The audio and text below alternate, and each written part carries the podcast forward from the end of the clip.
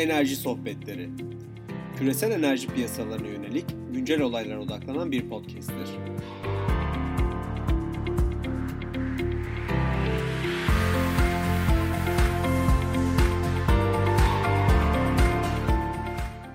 Merhaba 20 Haziran 2020 tarihinde 1997-2003 yılları arasında Enerji ve Tabi Kaynaklar Bakanlığı müsteşarlığı yapmış doçent doktor Yurda Kul Yiğit Güden var. Sayın Müsteşarım merhaba. Merhaba Barış Bey. Ee, öncelikle isminiz Yurda Kul. Bilmeyen arkadaşlar için Evet, söyleyelim. Ya, doğru. çok ilginç bir isim. İsterseniz önce bunun bir hikayesi var mı oradan başlayalım. Yani toplam isim daha da uzun. Hı hı. Halil Yurdakul Yiğitgüden. Halil e, rahmetli dedemin ismi. Yurdakul ismini de babam koymuş. Çok e, vatansever bir insandı ve hep duaları ne zaman e, dua ederse işte vatana millete hayırlı ol, ol diye dua ederdi. Yani şahsi başarı veyahut e, şahsi mutluluk hep ikinci, üçüncü sırada gelen e, hususlardı onun için. E, Allah rahmet eylesin. Böyle e, tabii böyle bir ismin verdiği de verdiği bir iddia da var. Evet. Soy- Soyad da iddialı, isim de iddialı. Evet. Doğru. E, o açıdan ona onun getirdiği bir sorumluluk da var. Evet. Ee, Sayın Müsteşarım isterseniz tanımayanlar için önce sizin ağzınızdan sizi dinleyelim. Ben e, babamın görevi nedeniyle çeşitli şehirlerde okullara gittim. Yani Ankara, e, İstanbul, e, Erzurum'da ilkokul. Daha sonra e, ilkokuldaki Erzurum'daki Kültür Kurumu İlkokulu'ndaki öğretmenlerin ısrarı üzerine e, işte kolej imtihanları girsin bu çocuk dediler. E, babam da alıp beni Ankara e, Koleji, Talas Koleji ve İstanbul Erkek Lisesi imtihanı. O zaman 3 İstanbul'daki 3 okul Galatasaray, Kadıköy Marif ve İstanbul Erkek Lisesi'nin imtihanları aynı gün olurdu. E, benim tercihim e, İstanbul Lisesi'ne yanaydı. Önce Ankara'da bu sınavları e, girdik. E, Ayşe abla e, okulunda e, Talas'ın imtihanına, şeyde e, Ankara Koleji'nde Ankara Koleji'nin imtihanına, sonra İstanbul'da İstanbul'da İstanbul Erkek Lisesi'nin imtihanına. Sonunda hepsinde kazandığım e, şeyi geldi. E, onlar Erzurum'da oldukları için çok ısrarcılardı. Bize yakın olsun belki e, Kayseri Talas daha iyi olur. Ankara'da işte anneannem var e, hafta sonları ona çıkabilirsin falan diye. Ee, İstanbul Erkek Lisesi'ni tercih ettim. Ee, Almanca yatılı e, bir okul, devlet okulu bildiğiniz üzere. Ve orada şeye başladım, hazırlık sınıfından başladım e, ve e, okulu bitirdim. E, peşinden ODTÜ'yü kazandım. E, ama e, arzum yurt dışında okumaktı e, döviz imtihanlarına da girmiştim. O zamanlar öyle döviz tahsisi talebelere e, para transferi için muhakkak döviz, döviz imtihanını kazanmak gerekiyordu. Yani siz ailenizle ödeyecek olsa e, bir imtihana girmeniz gerekiyordu. Döviz imtihanını kazandım fakat babam o zaman daha e, şey olalı 70 devülasyonu olalı e, bir yıl geçmiş. E, ben orada senin önünü garanti edemem dedi. Yetiştiremem devlet memuru maaşıyla sana bunu. Çok büyük hayal kırıklığı oldu. ODTÜ'de okumaya başladım. E, o sırada e, Etibank bursu kazandığım haberi geldi. Almanya ve maden. E, maden mühendisliği. E, bunun üzerine hiç bilmediğim bir konu. E, ODTÜ hazırlıktan gittim Etibank'a e, eğitim şubesine. E, Ayşe Güner Ersoy e- eğitim şubesi müdürü Etibank'ta çok e, sevdiğim ondan sonra e, bir insan her konuda yardımcı olan e, bir insan bir eğitmen e, dedim ben ilgi duyuyorum buna ama madencilik konusunda hiçbir bilgim yok e, nasıl karar vereceğim ben buna dedi ki e, burada şu anda topograf kursumuz var o sona erdi Biz bu topograflarımızı maden madenlerde e, madenleri görmek üzere seyahate gönderiyoruz otobüsümüzle dedi. Arzu ederseniz e, sizi de gönderelim dedi. Ondan sonra ben de peki dedim. Böylece 3-4 gün o Etibank topograf kursuyla madenleri dolaştım. E, Kırka, Eskişehir, Manyezit vesaire. Orada tabii diğer burslu talebeleri gördüm. O zaman yönetici konumunda olanlar. Epeyce bizi dolduruşa getirdiler. Madencilik şöyle şerefli meslektir, böyledir. Böyle kafayı çekeriz. Ondan sonra böyle sıkı çalışırız falan filan diye. Ee, çok etkilendim ve dönüşte tamam dedim ben e, madenci olacağım.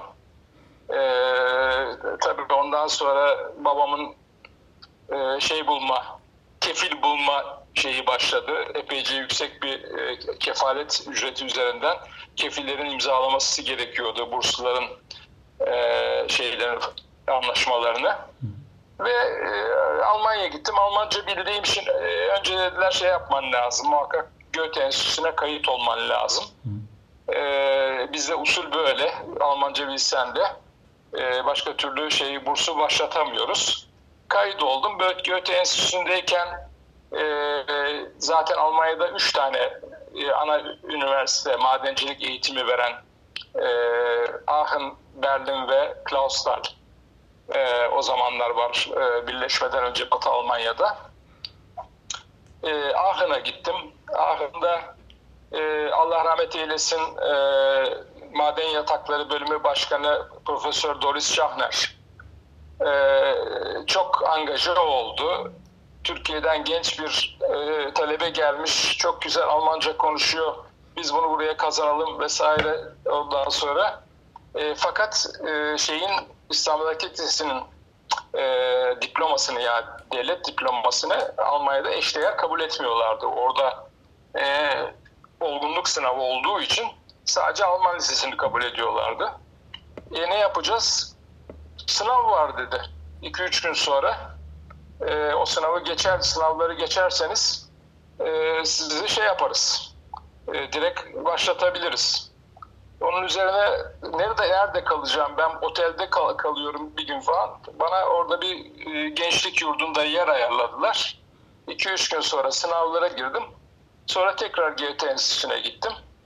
E, peşinden de telefonla haber verdiler. Sen bütün sınavları kazandın gel kayıt yap başla diye. E, böyle bu şekilde e, Nisan 72'de ben Ahmet Teknik Üniversitesi Maden Bölümüne kayıt oldum. Bu arada da tabii benim burs şeyimde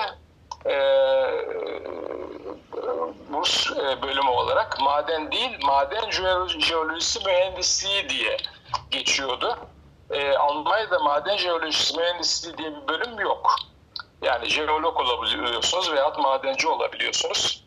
E, rahmetli Doris Şahner o zaman çok e, vizyoner bir şekilde benim en iyi doktora talebelerim maden oku- okuyup bana gelmişlerdir maden yataklarına. Sen maden mühendisi ol ondan sonra gel bizim yanımıza doktora yaparsın dedi.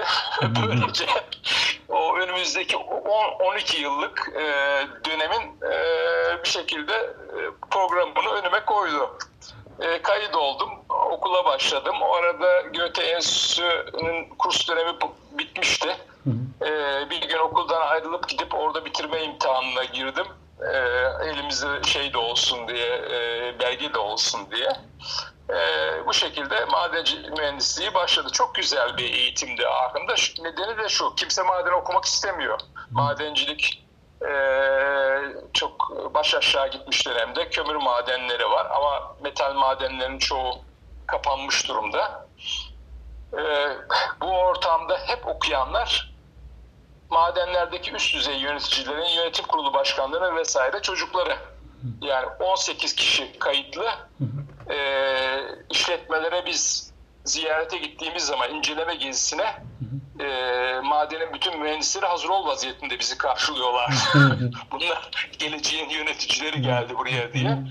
Bir ikinci husus da e, vurgulamak istediğim bize e, siz yönetici olacaksınız diye çok ağırlıklı olarak hukuk ve e, ekonomi dersleri verdiler. E, bunun faydasını ben çok gördüm. Hukuk ve ekonomi derslerinin faydasını çok gördüm. Yani Alman anayasa hukuku, Alman e, şey e, medeni hukuku, madencilik hukuku, ticaret hukuku e, vesaire. E, ek, yine ekonomi dersleri. E, hatta daha sonra da faydası oldu o. E, Hacettepe'de bir 3 semestre maden ekonomisi dersleri verme şansım oldu. E, 78 yılında yüksek mühendis olarak bitirdim. E, 2-3 kürsüden doktora teklifi geldi açık işletme kürsüsünden. Fakat daha evvel Etibank'a söz verdiğim gibi ben e, maden yatakları kürsüsünde e, doktoraya başladım ama bunun başlaması da e, maceralı oldu. Çünkü e, Etibank e, bir seni yüksek öğrenim için gönderdi, yüksek mühendislik için. E, dolayısıyla e, doktora konusunda e, müsaade veremeyiz gibi bir ifade vardı. İşte e, bölüm baş, bölüm kürsü başkanı enstitü direktörünün yazısı ki o zaman Doris Şahner emerite olmuştu. Hala kürsü e, kürsüdeydi fakat yerine gelen Profesör Friedrich vardı. Onun yazısı Bond'daki eğitim müfettişliğinin yazısı çok başarılı. E, biz doktora verilmesinden yanayız, doktora müsaadesi verilmesinden yanayız diye Ankara'ya gittik. Etibank'ı ziyaret ettim. E, Etibank'ta o zaman işte genel müdür yardımcısı galiba yerinde yoktu. E, maden aramalardaki e, daire başkanı Hasan Kazancıoğlu muydu? Tam ismini çıkartamıyorum Hasan Bey. O çok e, ters davrandı. E, kendi açısından haklı olduğu bize doktoralı adama gerek yok, yüksek mühendis gerek yok. Bize elinde sopayı al, alıp işi çalıştıracak maden mühendisine ihtiyaç var. E, doktora falan istemiyoruz. Bunun üzerine çok yıkılmış vaziyette eğitim şube müdürü Ayşe Güner Ersoy'a gittim. E, Ayşem dedi ki biraz sabredin. Ben e, bunu e, başka daire başkanlığı üzerinden ve başka genel müdür yardımcısına yönlendiririm ve müsaadeyi çıkartırım dedi. Sahiden de başardı. Ee, müsaadem çıktı. Ondan sonra doktoraya başladım maden yatakları konusunda. Konu olarak da Kütahya Gümüşköy e, yatağı o zaman daha yeni bulunmuş e, ve arama aşamasındaydı. Onu seçtim. Ve üç yaz dönemi e, iki buçuk üç ay gelip e, orada e, Gümüşköy şantiyesinde o zamanki şantiye müdürü Orhan Uzlu'nun yanında daha sonra e, tesis oldu. E, Abidin Bey tesis e, tesis müdürü oldu. E, onun yanında çok e, güzel zaman geçirdim e, ve kış aylarında da doktora çalışmalarını yaptım. E, sonunda 84 daha doğrusu 82 yılında bitirmek üzereyken e, enstitü direktörüm dekan oldu ve orada bir kadro var dekanlara yardımcı olmak üzere dekan asistanı, dekan yardımcısı diye. Bana onu teklif etti. E, iki sene daha burada kalırsan bu e, dekanlık dönemimde bana yardımcı olursa çok memnun olurum diye. Böylece 84 sonbaharına kadar ben de idari görev üstlendim. E, ders vermek dışında e, şeyde asistan olarak. E, o dönemde bitti ve Eylül 84'te Etibank'a döndüm. Hiçbir belge istemeden beni başlattılar. Yani Türkiye'de kamuda ne kadar çok belge istenir. Ee, Ayşe Güner Ersoy diplomanız falan hepsi sonra gelir. Ee, sizi başlatıyoruz göreve dediler ve e, proje tesis e, dairesinde mühendis olarak göreve başladım. Tabii benden daha evvel göreve başlamış, işte düz mühendis olarak göreve başlamış arkadaşlarımız hepsi daha akademililerdi. Doktoranız da olsa bir yerde başlıyorsunuz ama o zamanki genel müdürümüz e, Muammer Öcal, o da Almanya'da Etibank bursusu. E, bir kolaylık gösterdi. Yurt dışında doktora yapmış olanlara lojman tahsisi yaptı. Hı hı. E, mevzuatı o şekilde değiştirerek lojman mevzuatını ve 5-6 ay sonra e, lojmana taşınma imkanı oldu Batı sitesindeki Etibank lojmanla eşimle birlikte. E, tabii o zaman Batı sitesi çok e,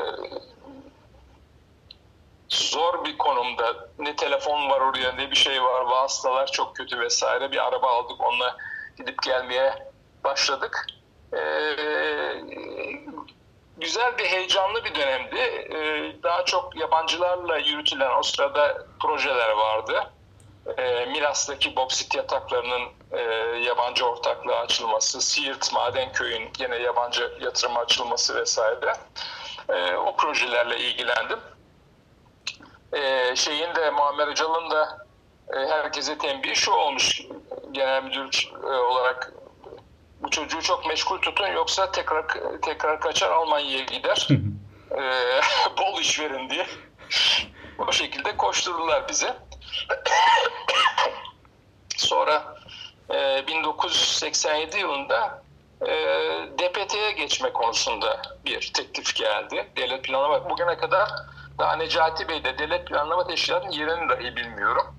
E işte gittik konuşma yaptık. İktisadi planlama dediler.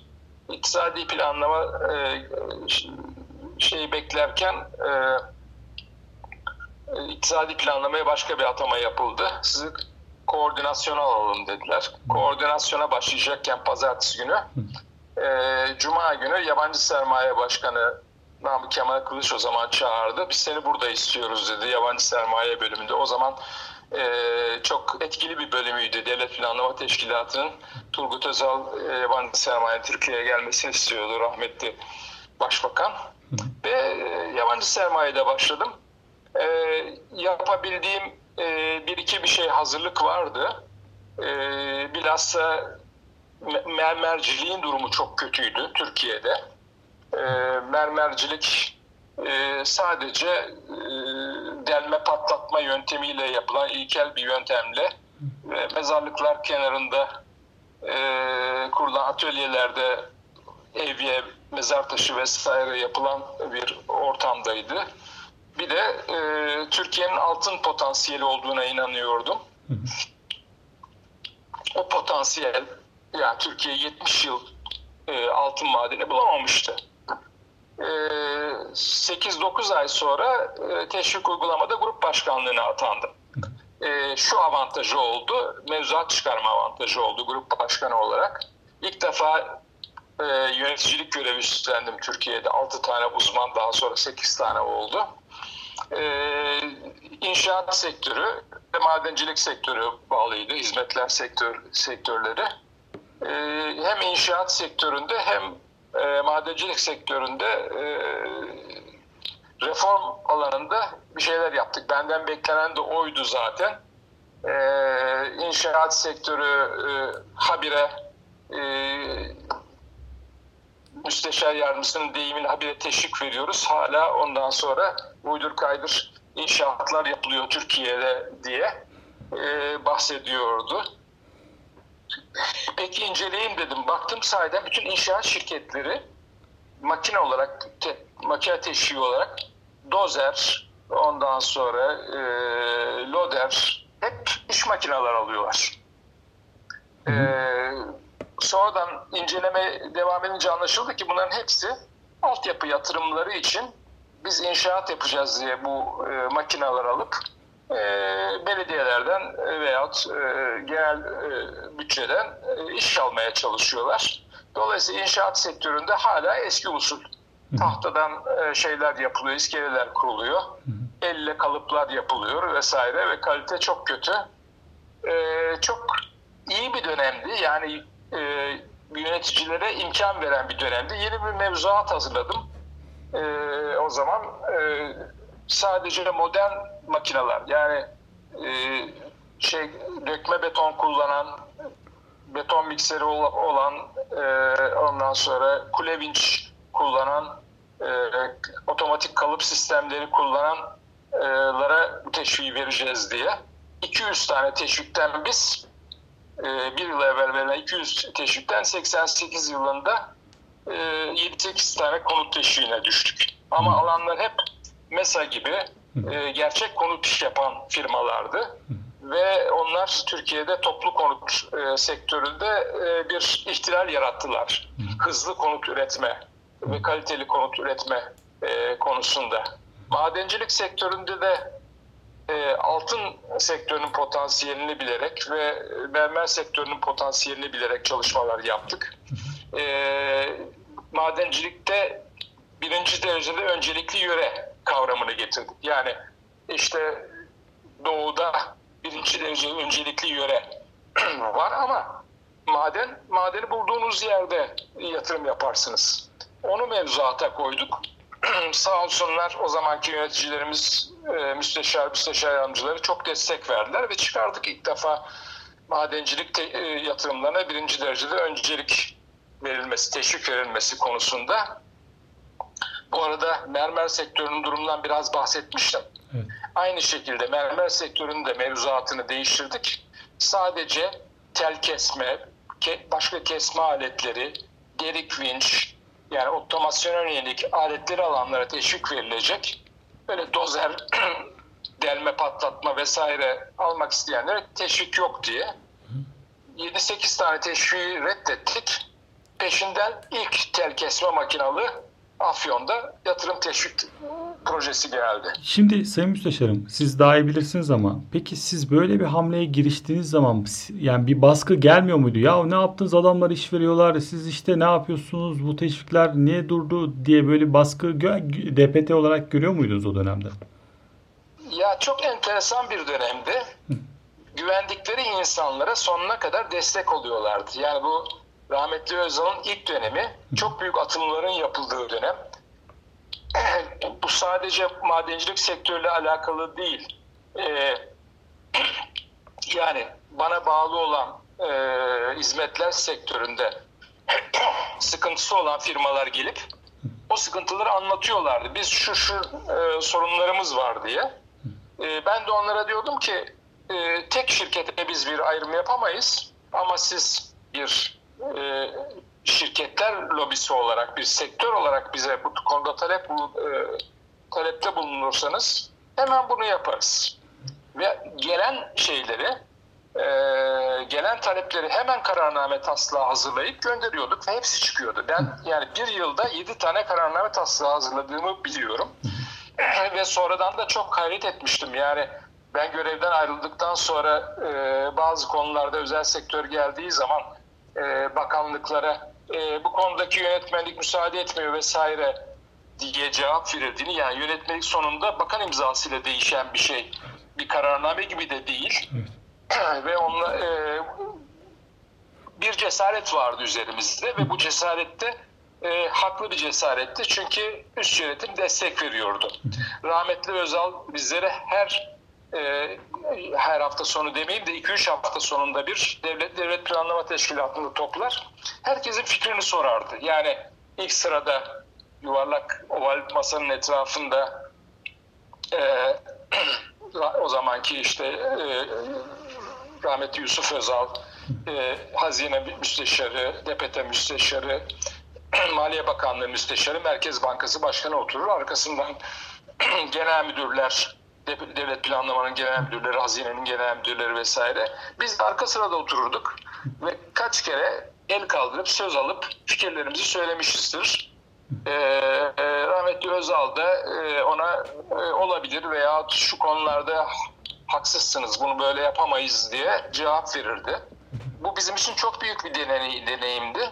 Tabii bu ülkeyi yönetenler için de çok büyük bir deneyim. Böyle şey almak, bek e, dinleyerek direkt e, işin içinde olan, mutfakta olan insanlardan e, gelişmelerle ilgili bilgi almak ve e, o feedbacklerle yeni politikaları e, yorumlamak açısından. E, dediğim gibi şeyde mermer sektöründe e, bir tek tel kesme makinesi yok yokken bir yıl sonra Eskişehir'de yerli tel kesme makinesi üretilmeye başlandı. Devlet teşvikleri Ve- bu kadar etkili aslında değil mi? Evet bu kadar etkili ve o Afyon'da gördüğünüz yol kenarındaki bütün tesisler bir de şöyle şart koymuştuk.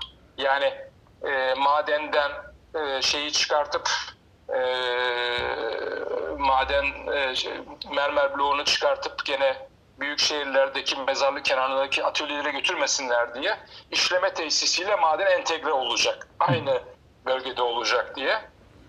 İşleme tesisleri sanki mantar gibi çıkmaya başladı etraftan. O teşvikler sayesinde ve Türkiye o zamanlar hiç ihracat yapama, yapamayan bir ülkeyken e, maden konusunda bütün dünyaya ihracat yapan, mermer konusunda ihracat yapan e, konuma geldi. Aynı şekilde 8-10 tane yabancı altın şirketi geldi Türkiye'ye arama yapmak üzere. Bu şirketlerin maden bulamayanları dahi e, 5-10 milyon dolar Türkiye'de harcama yaptılar. E, Türk mühendisleri, jeologları işe aldılar. Onlar yeni arama tekniklerini öğrendi. Birkaç tanesi de e, altın buldu. Bildiğiniz gibi Bergama'da e, vesaire diğer bölgelerde. E, ve sonra da Türk milletinin büyük hasreti ortaya çıktı. 70 yıl boyunca e, bizim topraklarımızın altında çok büyük zenginlikler varmış ama yabancılar bunları çıkarmıyormuş diyenler ters dönüp vay e, ondan sonra bizim altınımızı alıp çıkaracaklar götürecekler vesaire demeye başladılar ve büyük bir yabancı sermaye düşmanlığı e, gündeme geldi. Bunun e, şeylerini e, devamını müsteşarlık sırasında da gördüm. O zaman e, Bergama'daki altın madeni dünyanın en modern altın madeni olmasına rağmen e, sürekli kapatıp açma e, yöntemiyle e, çalışmak zorunda kalmıştı. Neyse bu DPT'ye bu kadar nokta koyalım. E, DPT'deyken iki teklif geldi kariyer olarak. Birisi MTA Genel Müdür Yardımcılığına. E, o zaman Genel Müdür Orhan Baysal e, işte yeni bir kadro kuruyoruz gelir misiniz falan filan dedi. Tabii MTA işletmeci olmadığı için, yatırımcı olmadığı için bana çok cazip gelmedi. Çok sev, sevmeme rağmen Orhan Baysal'a hayır demek zorunda kaldım. E, daha sonra e, Devlet Planlama Teşkilatı e, benim Amerika kazandığım Amerika bursunu e, iptal etti. Sana ihtiyacımız var diye. E, e, başarılı olanlara, imtihana girip başarılı olanlara devlet planına bir yıl e, Amerika'da e, ekonomi master'ı gibi bir şey yaptırıyordu. E, Colorado'da. E, bunu telafi ederiz demişlerdi. Sonra 89 yılında bir Japonya bursu çıktı. Bölgesel kalkınma planlaması konusunda. iki aylık bir kurs. E, dedim buna katıl, katılmam mümkün mü? Olur dediler. İki aylık kursa katılabilirsin. O kursa katıldım. O sırada da e, beni Etibank Genel Müdür Yardımcılığına atadılar. Önce yurt dışına gönderip atamak da biraz garip olmuş ama. E, evet bunlar tabii birbirle koordineli işler değil. E, ben telefonla e, şeyle konuştum. O zaman müsteşar devlet planlama müsteşarı Ali Tigrel'le. Ben konuşurum filan dedi sen bize lazımsın. Sonra yaklaşık 2-3 hafta sonra Tokyo'da bir uluslararası toplantıya gelmişti. Valla çok ısrar ettiler. E, dolayısıyla e, hayırlı uğurlu olsun dedi. Ve dönüşte böylece Etibank'ta Etibank Genel Müdür Yardımcısı yatırımlardan sorumlu Genel Müdür Yardımcısı olarak göreve başladım. Ne hissettiniz? Çünkü Etibank bursusu olarak gidip sonunda oraya genel müdür yardımcısı olarak geri gelmek. Tabii DPT'den sonra kötü bir şey oldu. Hı. Müthiş bir his. Yani maaş açısından büyük bir farkı olmadı bana. Ben e, grup başkanı olarak iyi para e, kazanıyordum şeyde devlet planlama teşkilatında. Ama işin başına gidersek yani mühendis olarak başta Etibank'ta çok mali sıkıntı çektim. Ben e, her ay e, Almanya'daki asistan maaşından biriktirdiğim paraları bozdurarak yaşadım. E, ayda 500 mark para bozduruyordum. E, aileyi geçindirmek için.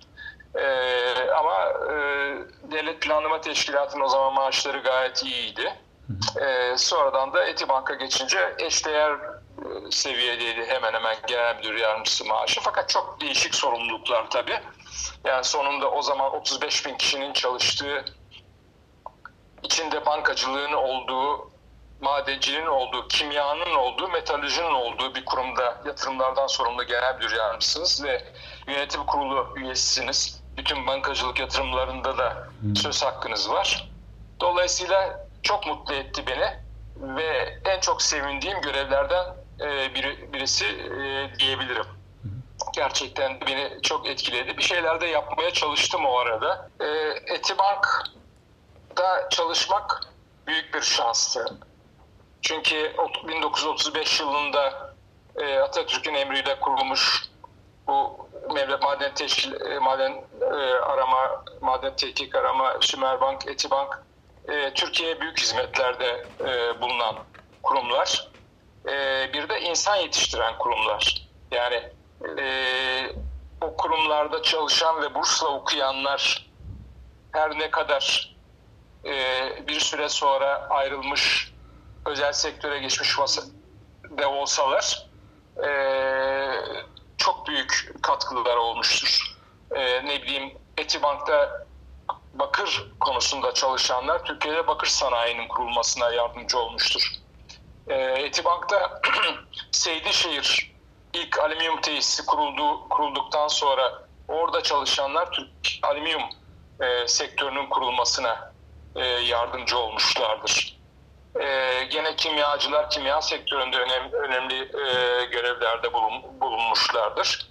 Ee, bu burslular olması bir kurumda çok büyük bir e, keyif. Yani yeniliklerden korkmayan, e, yeni bir şeyler denemek isteyen insanlar orada vardı. Benim altımda 6 tane daire başkan vardı. E, dört tanesi yurt dışından mezundu. Bir tanesi e, Robert College veya Boğaziçi mezunuydu. Bir tanesi e, yani öğreniminden sonra Amerika'da eğitim görmüştü. E, bu insanlara anlattığınızı anlamaları ve şeyden yeniliklerden korkmamaları çok önemli bir şeydi. E, neler yaptık derseniz e, yapıcı ve yıkıcı işler yaptık. Yıkıcı işlerden bir tanesi e, meşhur hidrojen peroksit tesisi Bandırma'da. Hı hı. E, Ruslarla zamanında imzalanan anlaşmalarda e, tabii ki Seydişehir çok başarılı oldu.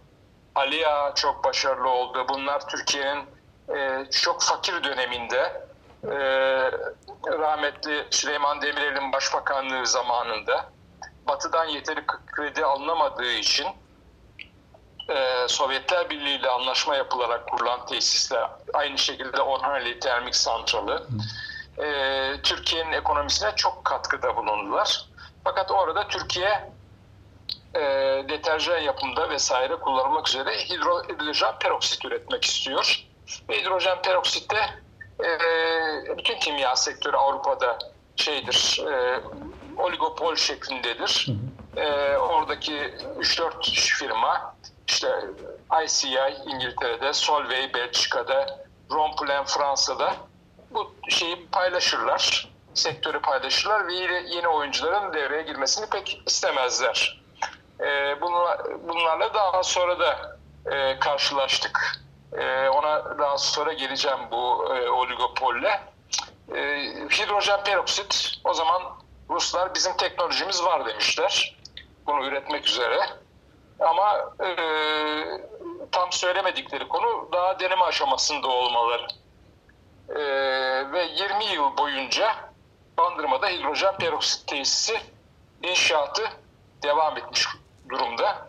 Sürekli olarak değişiklikler oluyor. Sürekli olarak karşılığında biz e, portakal, limon vesaire göndererek ödüyoruz. Ve toplam yatırım 120 milyon dolara ulaşmış. Ortada tesis hala çalışır konumda değil. Onlara bir ultimatum vererek ya bu işi bırakırsınız yahut da kısa zamanda bitirir çalıştırırsınız diye ultimatum e, e, verilmesini sağladım. E, bu ultimatumdan sonra hızlı çalışmaya başladılar. Yani şu, şunu düşüneceksiniz tabii Sovyetler Birliği'nde e, o zamanlar her şey kısıtlı. E, yiyecek yok, meyve yok, sebze yok. Gelip Bandırma gibi bir yerde ondan sonra e, yaşam sürdürmek, her şeyin bolluk içinde olduğu Türkiye'de yaşam sürdürmek onlar için e, çok keyifli bir olay. e, proje işlemese bile onlar bu sürecin devamını istiyorlardı. E, sonunda bitir, bitirelim dediler. İşte bir e, bütün en son aletler, cihazlar geldi. Deneme işletmesine başlıyoruz dediler ve 3-4 gün sonra tesis yandı. Hmm. Yani e, design yanlışından, tesis yanlışından içinde kullanılan işte şeyin solüsyonun parlama ısısı e, si- sistemin çalışma ısısının daha e, altındaymış E, ve tesis yandı. Çok büyük bir üzüntü içinde kaldık. E, Ruslar e, o zaman Sovyetler Birliği tekrar biz bunu tamir ederiz, yaparız falan diye devreye girdiler. O konuda çok katı bir tutum e, izledim. Ve istemiyoruz artık dedim. Bu tesis bitmiştir. Biz bunu şey kararıyla, yönetim kurulu kararıyla hurda olarak e, kaydediyoruz. Yani 20 yıl para ödemişiz, çalıştıramamışsınız daha hala yapabiliriz diyorsunuz. Ondan sonra teknolojiniz yok e, belli ki. E, o zaman Enerji Bakanlığı'ndan biraz şey geldi. E, işte Ruslarla ilişkimiz bozulmasın, Sovyetler Birliği vesaire diye oraya gidiş- ben de konuyu anlattım. Ve sonunda şey yaptılar, e, e, kabul ettiler. Yani e, böyle haklı argümanlarınız olduğu zaman e, sizi görevden almak vesaire gibi olaylar çok yaygın değildi o zamanlar. Ve biz hidrojen peroksit tesisini durdurduk, hurda kaydettik ve peşinden özel sektör Etibank'ta çalışan uzmanları da alarak e, bizim yanımızda çalışan uzmanları da alarak yurt dışından teknoloji transfer ederek 60 milyon dolara pırıl pırıl bir tesis kurdu Bandırma'da. Hidrojen peroksit tesisi kurdu. E, çok da iyi rekabet e, koşullarında kurdu. E, demek ki her şeyi devletin yapması da çok doğru değil. Türkiye'nin kuruluş dönemlerinde e, sermaye birikimi olmadığı için, özel sektörün sermaye birikimi olmadığı için bu işler yapılamıyordu. Ama sermaye birikimi olduktan sonra ve bu işe hevesli özel sektör olduktan sonra özel sektör bu işi daha ekonomik e, ve daha teknolojik olarak yeni teknoloji kullanarak yapabilir duruma e, geldi. E, bunu burada vurgulamak isterim. Gene örneğin siyasetin e, kurumlara müdahalesi konusunda e, Sayın Yıldırım Akbulut Başbakanken Etibank'a büyük bir baskı geldi. E, Erzincan'a ferrokrom tesisi kurun diye. E, Erzincan'a ferrokrom tesisi kuralım. Fakat Etibank'ın Erzincan'a madeni yok. Krom madeni yok. E, iki tane ferrokrom tesisi var. Biri Antalya'da, biri Elazığ'da. E, Elazığ, Erzincan'daki bütün e, şeyler, ocaklar özel sektöre ait. Dolayısıyla ayrıca yani Elazığ'dan öğrendiğimiz bir şeyde, e, bir derste e, limanda olmayan, e, denize yakın olmayan ferrokrom tesislerin işletilmesi biraz daha e, zor oluyor lojistik açıdan. Fakat bunu kimse başbakana söyleyemiyor. Bölgeden insanlar gelmişler, krom var, burada ferrokrom tesisi kursun diye. Ee, o zamanki e, genel müdürümüz e, sağ olsun e, o zaman sen git söyle dedi. Madem bu kadar bu işin olmayacağını e, anlatıyorsun, başbakana anlat. E, başbakanlığa gittim ve kısaca bu bilgiyi verdim. Yıldırım Akbulut ben dedi 70 milyonun rızkından keserek Erzincan'a tesis kurun diye bir şey talimat vermedim dedi. Eğer bu iş ekonomikse orada e, bu iş e, şey olacaksa ekonomik olacaksa kurun dedim dedi ve böylece bu iş bitti. Yani sonunda biraz da cesaret gerekiyor bu işlerde. İlla pozisyonlu koruma, e, koltuğu koruma değil de gerçekleri anlatma. e, bazen de o koltuğu tehlikeye atarak gerçekleri anlatma, yukarıdakileri de bilgilendirme açısından faydalı oluyor e, diyebilirim. Başka bir yaptığımız iş Etibank'ta e, bor araştırma merkezini kurduk çekirdekten. E, bor araştırma merkezi için çok büyük projeler yapılmıştı. E, Sayın Muammer Öcal zamanında Kırka'da. Ama baktığınız zaman bina bina bina e, onlarca bina tesis. Fakat yani Kırka'ya araştırmacı olarak kim getireceksiniz? E, sonunda böyle bir araştırma biriminin şeyle birlikte çalışması lazım. Üniversitelerle, Evet. akademisyenlerle birlikte çalışması lazım. Yani Kırkaya gelmesi için bir akademisyen sonunda Ankara'ya gelip oradan e, vasıtayla gitmesi lazım karayoluyla. Veyahut İstanbul'dan e, 7-8 saatte e, karayoluyla oraya ulaşması lazım Kırkaya. E, dolayısıyla e, mümkün olduğu kadar sanayiyle işbirliği yapabilecek şekilde e, o zamanki Cuma Siperlik tesisinde e, bor araştırma merkezi kurduk. E, başına da e, Doktor Kenan Possu'yu bor konusunda İngiltere doktora yapmış olan bir arkadaşımızı getirdik ve burada çok büyük yatırım yapılmayacak. Sadece çekirdek yatırımlar yapılacak. E, ağırlık üniversitelerle işbirliği içinde olacak. Yani mümkün olduğu kadar az e, ölü yatırımla e, Türkiye'nin araştırma potansiyelini, e, ARGE potansiyelini harekete geçirelim e, istedik. E, bunun dışında o zaman Çayeli e, bakır madeninin müzakereleri devam ediyordu. Yabancı sermaye ile birlikte. Bu konuda bazı önemli adımlar atıldı. E, mümkün olduğu kadar e, yabancı yatırımcı e, oradaki e, konsantrelerin sadece kendi tesisinde işlenebilecek şekilde bir karma konsantre şeklinde e, çıkarılmasını, üretilmesini istiyordu. Buna ağırlığımızı koyarak Etibank olarak e, bakır konsantresinin ayrı olarak üretilmesi gerektiği e, e, konusunda ısrarcı olduk ve başarılı da olduk. Dolayısıyla bir rekabet ortamı içine girdi. Sadece e, şirket ortağının kendi tesisinde değil, dünyada herhangi bir tesiste metal haline getirilebilecek e, halde üre- ürün üretmeye başladı Çayeli e, Bakır. E, bunun gibi bir sürü e, şeyimiz oldu. E, attığımız adımlar oldu. Hepsini de çok büyük keyif alarak yaptım. Çünkü yani burs aldığım e, bana bu kariyeri e, imkan veren kuruma hizmet edebilmek e, benim için e, çok önemliydi. E, şimdi madencilik sektöründen tabii ki burada kariyer bitiyor. Gene şeyde e, belki müsteşarlık zamanında e, etkilerimiz olacak. E, fakat madencilik sektörü Türkiye'de büyük atılım yaptı. Geçmişe nazaran büyük atılım yaptı ve bütün mevzuat sorunlarına rağmen büyük atılım yaptı. E, maalesef lobisi olmayan bir sektördür madencilik sektörü.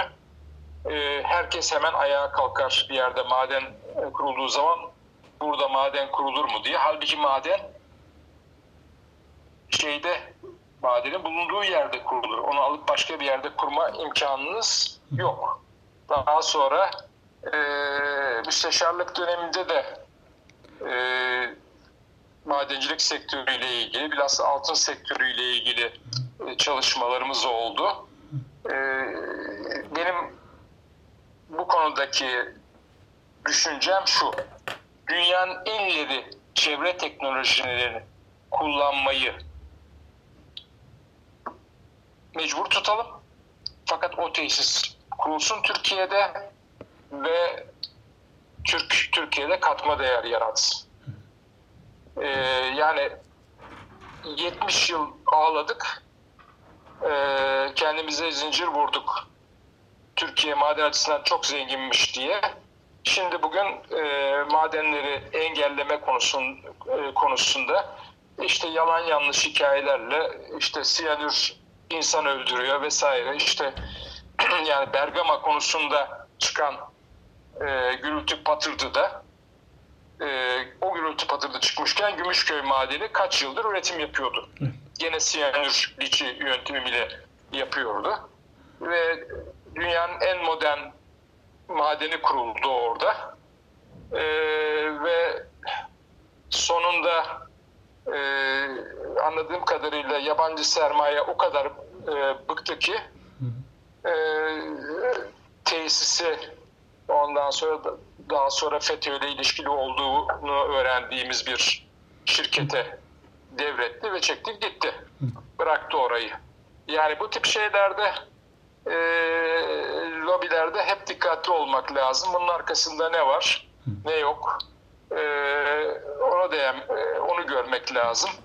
E, bugün yabancıları kaçıralım, daha sonra biz orayı işletiriz şeklinde bir yaklaşımı ben doğru bulmuyorum. Çünkü madencilik risk sektörü. Eğer siz o riski üstlenseydiniz, o aramaları yapıp 5-10 milyon dolar o madeni bulsaydınız, sizin en tabii hakkınız olacaktı onu e, işletmek. Siz bu devletin mevzuatına güveniyorsunuz. Yabancı da aynı şekilde geliyor bu devletin mevzuatına güvenerek. Çetini alıyor vesairesini alıyor. Ondan sonra o yatırıma başladığı zaman herkes ayağa kalkıyor. Böyle şey dünyanın hiçbir yerinde yok. Yani en dünyanın en ileri e, çevre e, uygulamaları Kanada'da Kanada'da e, 19 e, iki- 2019 yılı için, içinde 3 tane yeni altın madeni açıldı. Amerika Birleşik Devletleri'nde altın madenleri var. E, dolayısıyla e, burada sadece altına değiniyor gibi olduk ama e, madenin sorunları e, çok önemli ve Türkiye'nin gelişmesine de önemli e, darbeler vuruyor o sorunlar. yani Çalışma Bakanlığı'nda madenden anlamayan maden mühendisleri var. Hiç çalışmamış olanlar. Gidiyor mesela bir kömür madeninde çalışma kanununa uygun olmadığı için madenin kapatılması kararı, kararını veriyor. Halbuki bir kömür madenini siz kapattığınız zaman yeraltı madenini çok büyük tehlikeler içerir. Oranın kontrollü şekilde işletimine devam etme kararının e, verilmesi gerekir. Sayın Müsteşarım çok sağ olun. Özellikle bizim için çok faydalı oldu bu madencilik sektörünün o zamanki dönemin değişen ve değişmeyenleri görmek anlamında. Eklemek istediğiniz bir şey var mı? E, herhalde bu konulara tekrar değinme şansımız e, ol- olur. Hı hı. E, dolayısıyla bugünlük e, e, bu kadar yeterli diye düşünüyorum.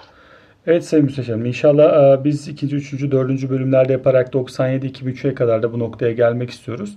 Bir sonrakinde 80-90 madenciliğini bir kez daha derinlemesine anekdotlarıyla isterseniz konuşalım.